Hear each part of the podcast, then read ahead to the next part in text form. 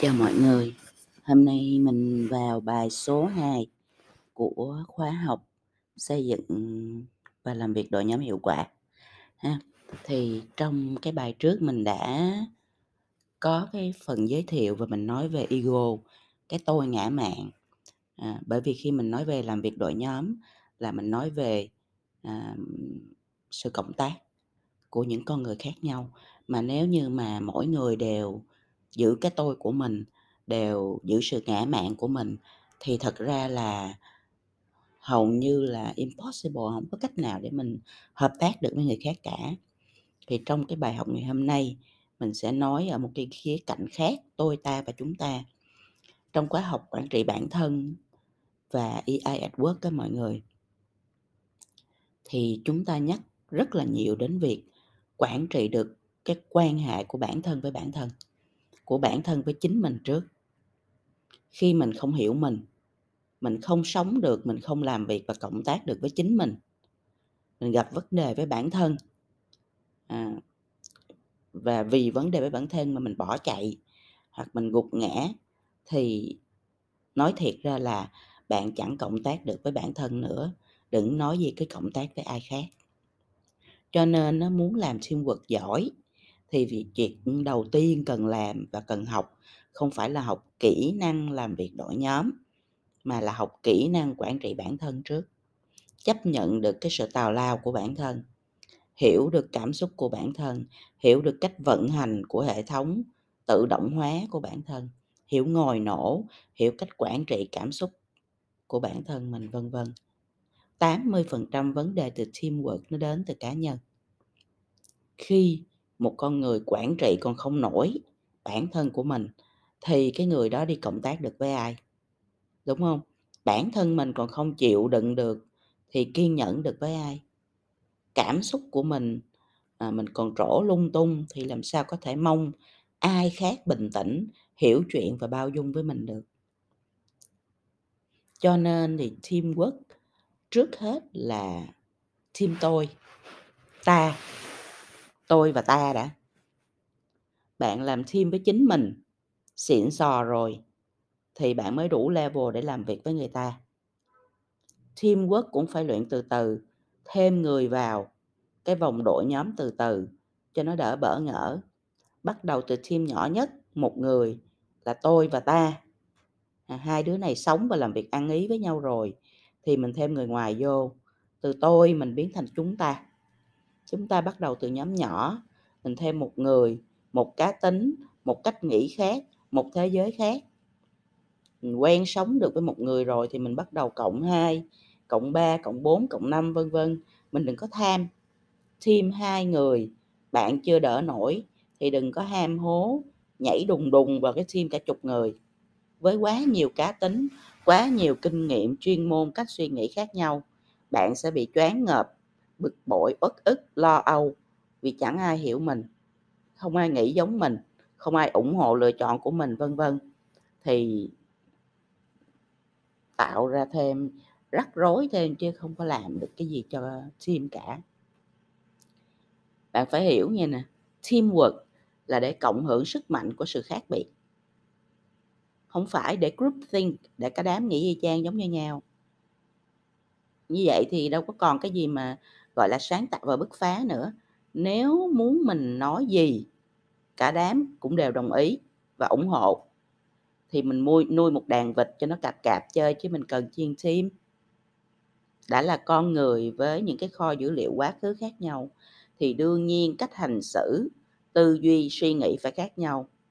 Vậy gọi là diversity, tính đa dạng của tập thể.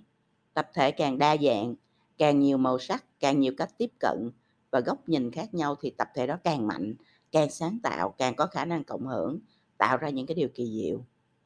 Tập thể mà không đa dạng thì chẳng làm nên trò trống gì. Nếu chỉ chụm lại để bà tám để nói xấu để ăn chơi hợp gu thì không cần lập ra team. Ra đường đụng ba người thì hết hai người hợp với vụ án đó rồi. Không cần kỹ năng gì hết. Đúng không ạ? Tóm lại ở đây mình có hai chuyện phải làm. Đó là mình học cách làm việc đội nhóm với chính bản thân mình.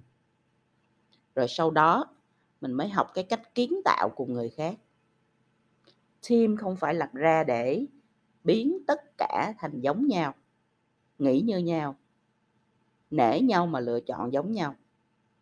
Team là sự kết hợp đa dạng của những màu sắc và cá tính chuyên môn khác nhau, tạo nên bức tranh muôn màu của những cái tác phẩm sáng tạo và diệu kỳ team là dung nạp, chứ không phải đồng hóa thì đó là cái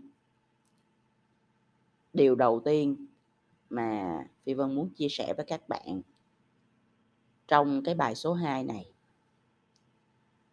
Những cái thời gian còn lại thì mình sẽ chia sẻ với nhau câu chuyện cộng tác. Muốn thành công thì phải cộng tác. Không có cái gì mà một mình mình làm mà nó ra được hết.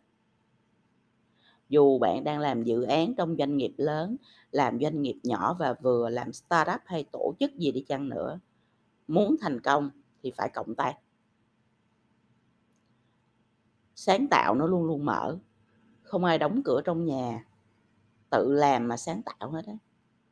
Và thế kỷ này nếu không chạm được vào chữ sáng tạo thì mình chưa làm mình đã fail, mình thất bại rồi. Khi người phải cộng tác với máy, khi ngành nghề nào cũng phải tự động hóa. Khi chuyển đổi số là tất yếu, khi tất cả doanh nghiệp đều phải trở thành doanh nghiệp số đến năm 2025.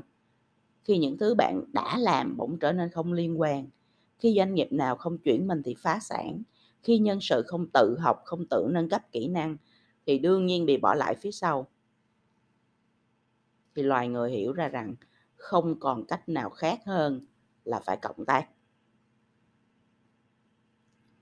Doanh nghiệp tập đoàn lớn thì cần mở ra tìm kiếm sự sáng tạo ờ, cả từ bên trong và từ bên ngoài, cho phép những dòng máu mới, những cách nghĩ và cách làm khác, chuyển hóa mỗi cơ thể đã u lì và cũ kỹ doanh nghiệp nhỏ và vừa thiếu đủ thứ thì phải mở lòng ra cộng tác với những chuyên gia để có thể scale up phát triển doanh nghiệp của mình một cách vượt bậc.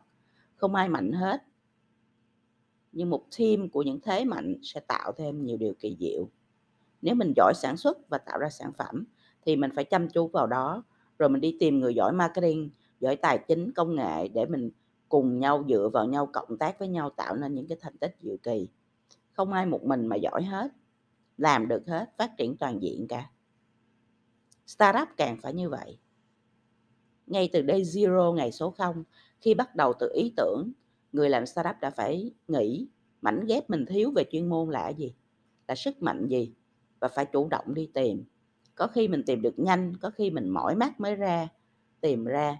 Nhưng vấn đề là bản thân mình phải hiểu mình cần tìm cái gì. Mình cần cộng tác, mình cần nhiều sức mạnh từ đâu từ góc độ của nhà đầu tư thì người ta rất quan tâm đến sức mạnh cộng hưởng của một team. Dù mô hình kinh doanh có hay đến cỡ nào, không có team mạnh để thực thi và triển khai thì nó cũng chỉ là vẽ trăng trong nước mà thôi. Tổ chức phi chính phủ phi lợi nhuận cũng như vậy. Bản thân tổ chức với nguồn lực hạn chế thì không cách nào làm được những dự án có sức ảnh hưởng của sóng thần. Cộng tác với các đối tác bên ngoài, dài và ngắn hạn doanh nghiệp và cộng đồng trong nước và quốc tế mới có thể mượn được cái sức mạnh chung, tạo ra sự cộng hưởng diệu kỳ. Những bản nhạc giao hưởng vĩ đại nó là như thế. Cái sự giao hòa của nhiều tính cách nhạc cụ khác nhau, cùng cất lên tiếng nói cá nhân, nhưng trong một sự phối âm chung của một bản nhạc. Vậy thôi, làm teamwork là như vậy. Là dung nạp mọi màu sắc và cá tính, cho phép thế mạnh cá nhân phát huy tạo nên sự cộng hưởng tuyệt vời của thế mạnh tập thể. Dù bạn là cá nhân dù bạn thuộc về bất cứ loại doanh nghiệp hay tổ chức nào muốn thành công thì phải cộng tác. Nếu mà hiểu được điều này thì bạn sẽ chuẩn bị cho thân tâm à, cho bản thân chuẩn bị cho bản thân mình cái tâm thế teamwork mọi lúc mọi nơi.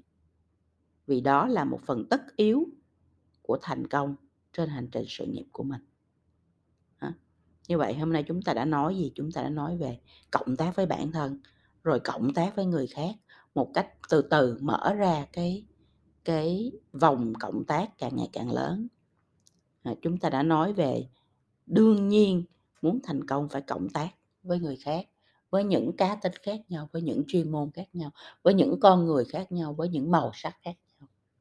Và như vậy thì cái sự bao dung, cái sự dung nạp, à, cái độ mở về tâm thế, về tư duy của bạn nó phải cực cực kỳ lớn thì bạn mới có thể dung nạp sự khác biệt được.